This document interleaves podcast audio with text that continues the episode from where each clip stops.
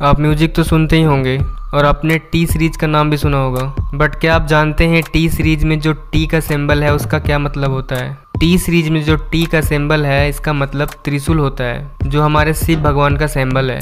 और T series के owner Gulshan Kumar थे, जो जुलाई 1983 आज से लगभग 38 साल पहले टी सीरीज़ कंपनी स्टार्ट किया था।